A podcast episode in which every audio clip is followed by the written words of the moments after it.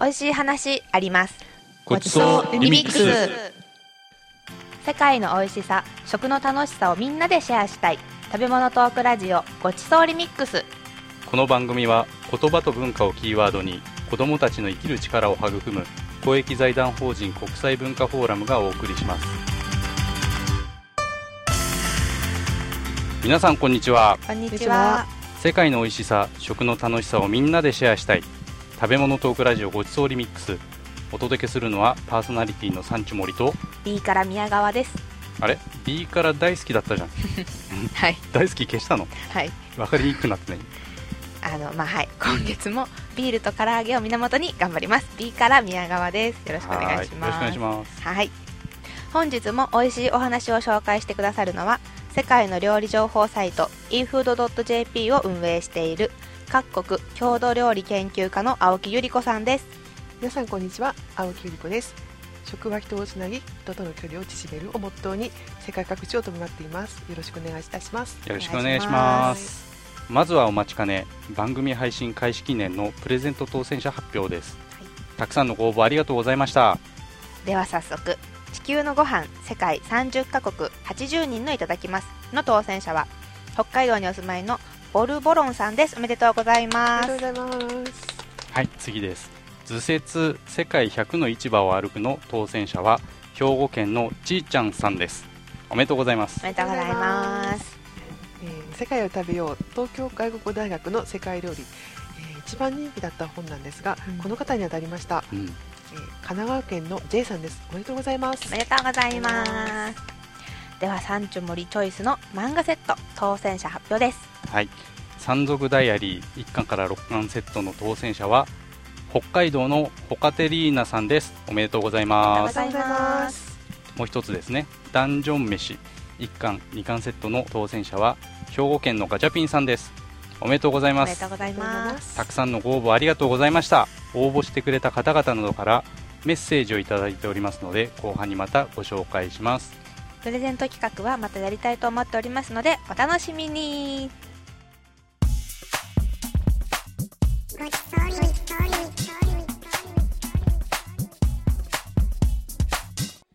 それでは今回の料理のご紹介をお願いします。2月の料理は何でしょうか？今回は体も心も温まるロシアのロールキャベツガルプチをご紹介します。冬のキャベツは身が締まって旨味が凝縮していますので煮込み料理は最適なんですね。ガルブチーはコンロで作る方法とオーブン焼きの煮取りのレシピがあるのですが今回はコンロで作る方法を紹介しています。うん。日本のロールキャベツとはどう違うんですか？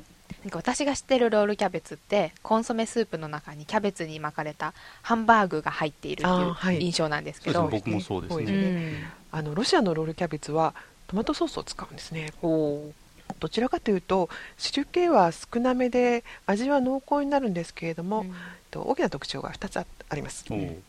まずは、えっとサワークリームを乗せることです。ん。なんでサワークリームなんですか？うん、ロシアは冬は寒いところなのでカロリーをたくさん取る必要があるんですあねー。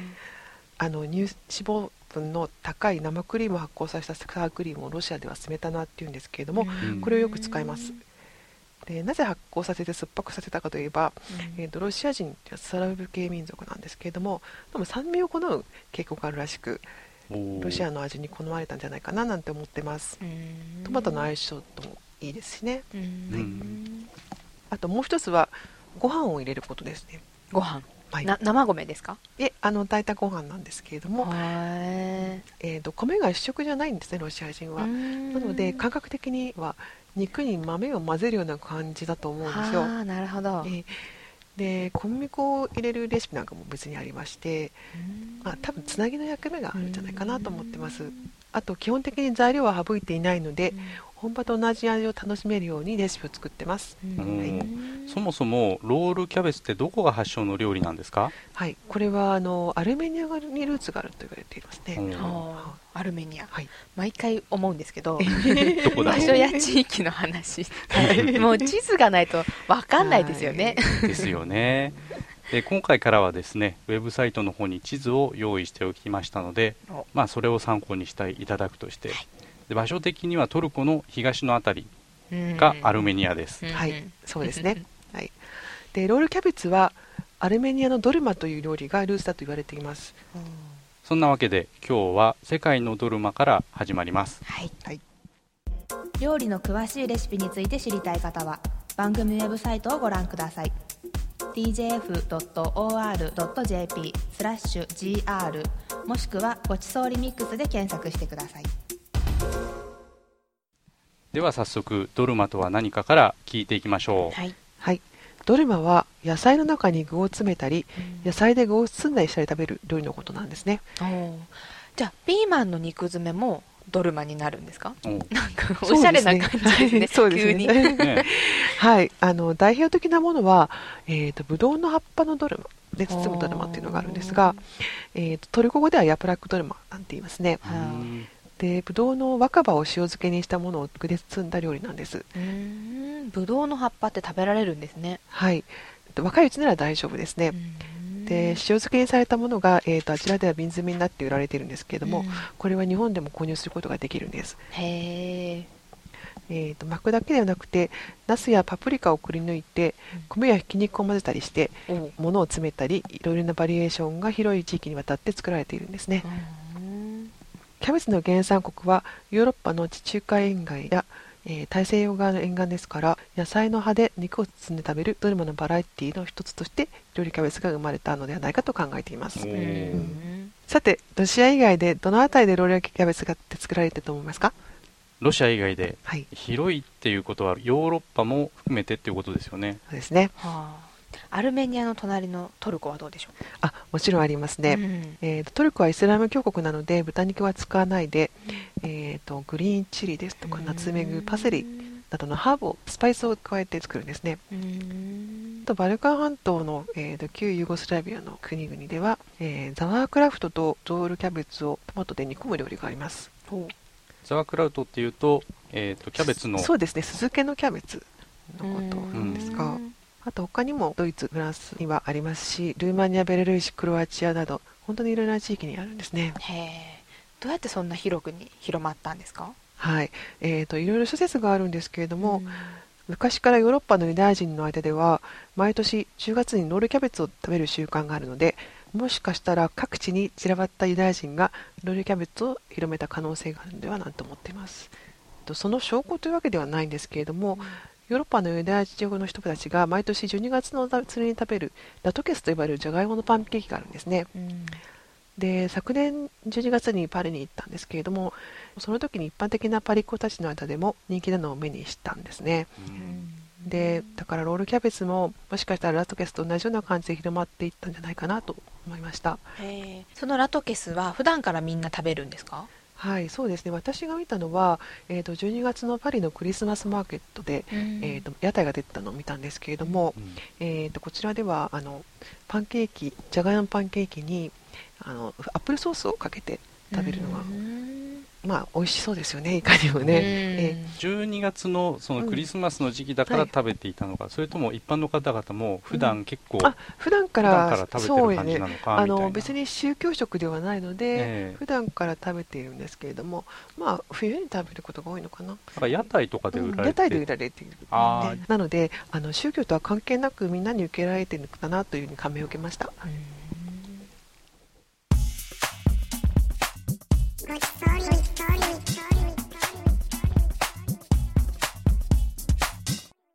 では続きましてはい。美味しいガルブツィを作るためのワンポイントアドバイスです。はい。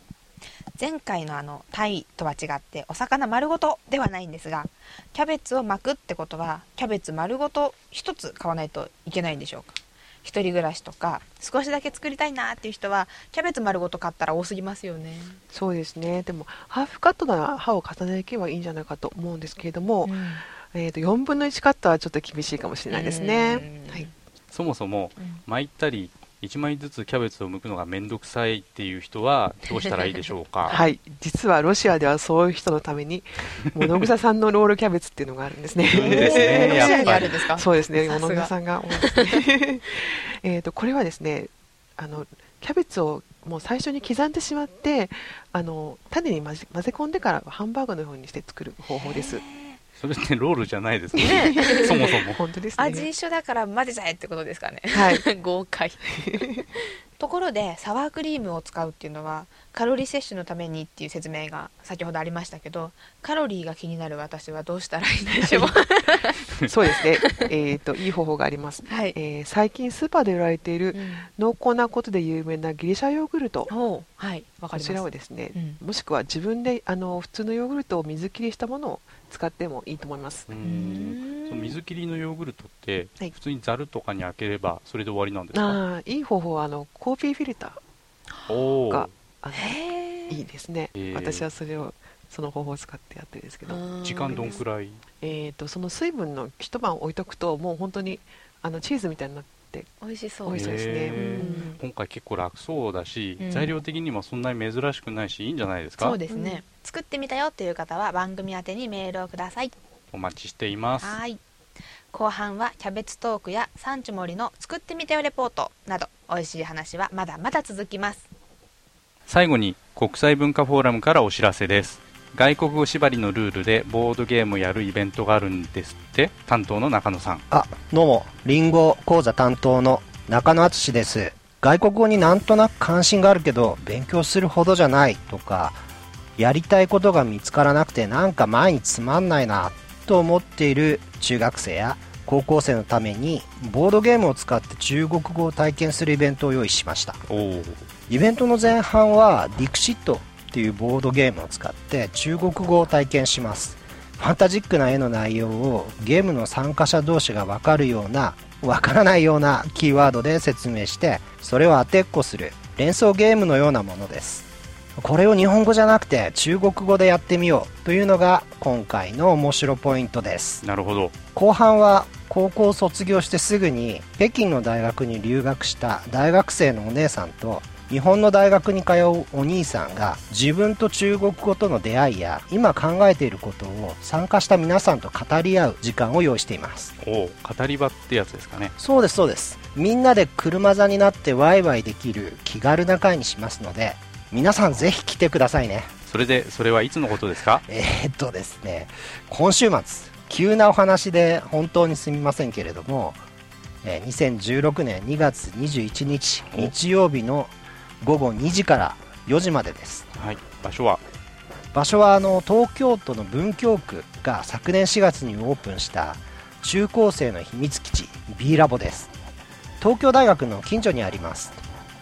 当日、飛び入り参加も OK です。気軽に遊びに来てください。これは参加は無料なんですよね？そうです。無料です。はい、えー告知に関する情報は番組ウェブサイトお知らせコーナーに掲載します tjf.or.jp もしくはごちそうリミックスで検索してくださいお願いしますよろしくお願いします。